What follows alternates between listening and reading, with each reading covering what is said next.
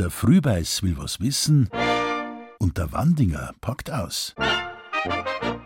Sterndl mit dem roten Mierder ist in die bayerische Volksmusikgeschichte eingegangen. Lieber Herr Wandinger, sagen Sie mal, was ist denn ein Mieder genau und was treibt es in unserer bayerischen Tracht? Das Mierder ist ein ärmelloses, eng anliegendes Oberteil mit Trägern. So kann man es definieren. Jetzt kann man sich natürlich noch immer nichts vorstellen, wenn man ein Mierder noch nie gesehen hat. Aber wenn man sich Gemälde anschaut, aus der Zeit um 1760, da sieht man zum Beispiel noch Mieder, die unten ganz eng sind, oben ganz breit mit Fischbein verstärkt. Solche Bilder hat doch jeder im Kopf. Natürlich gibt es auch noch im Dessous-Bereich, das sind dann mehr Korsetts oder Corsagen. Jetzt gehen wir schon ein bisschen näher hin, was ein Mieder ist. Und das wandelt sich dann. Zum Beispiel um 1800 gibt es die Empire-Mieder. Das sind ganz, ganz kurze Teile, die nur wirklich über die Brust drüber gehen, ganz hoch tailliert. Wir haben dann in der Biedermeierzeit um 1830, 40 ein ganz besonders schönes Abbild eines Mieters, und zwar die Helene Sedelmeier mit einem blauen Mieder, Porträt Ludwig I. Schönheitsgalerie. Und da hat sie einen Stoff, der sogar mit Silberfäden durchwebt ist, vorne ein schönes Geschnür. Das heißt, ein Mieder kann vorne auch geschnürt werden. Da kann man es in der Weite verstellen.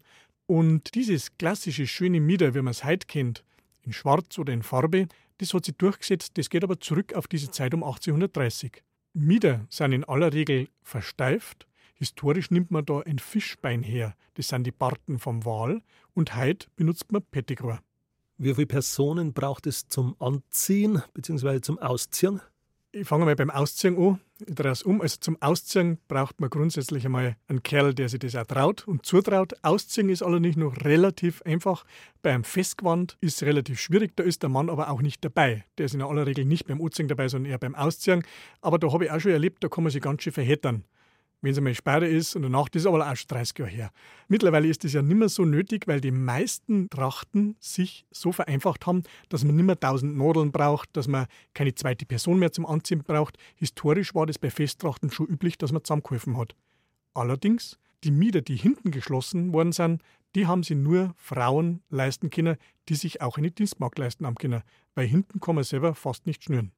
Wenn das Mir da vorn eine Silberschnur zum Schnüren hat, dann stelle ich mir vor, bleibt an diesem Silberschnierl auch gerne mal ein kleines Platzal, wo man noch ein kleines Schmuckstück oder so etwas hinhängen kann.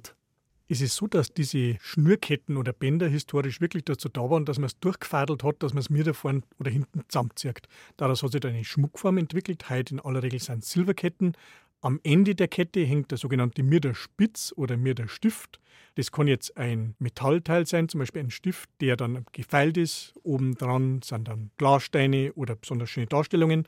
Und an der Kette selber kommen natürlich einiges auch hier wobei wir auf die alten Abbildungen sehen, da war nicht so viel drauf. Vielleicht einmal ein Bergkristall, eine kleine silberne Traube, das sind sogar eine Hohlkörper. Oder aber auch eine kleine silberne Hand. Und die muss man sich so vorstellen, dass der Daumen zwischen Mittelfinger und Zeigefinger steckt. Das ist ein sehr erotisches Symbol, logischerweise am Mieder, ja wo denn sonst? Woanders haben wir in der Tracht eigentlich auch diese kleinen erotischen Anspielungen nicht. Allerdings, wenn ein Bub einem Mädel so eine kleine silberne Hand geschenkt hat und die hat es angenommen, das war tatsächlich ein Zeichen dafür, wir gängen miteinander.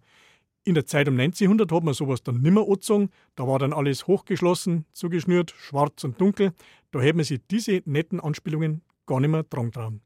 Lieber Herr Wandinger, besten Dank für die Einblicke in eine für mich eher fremde Materie.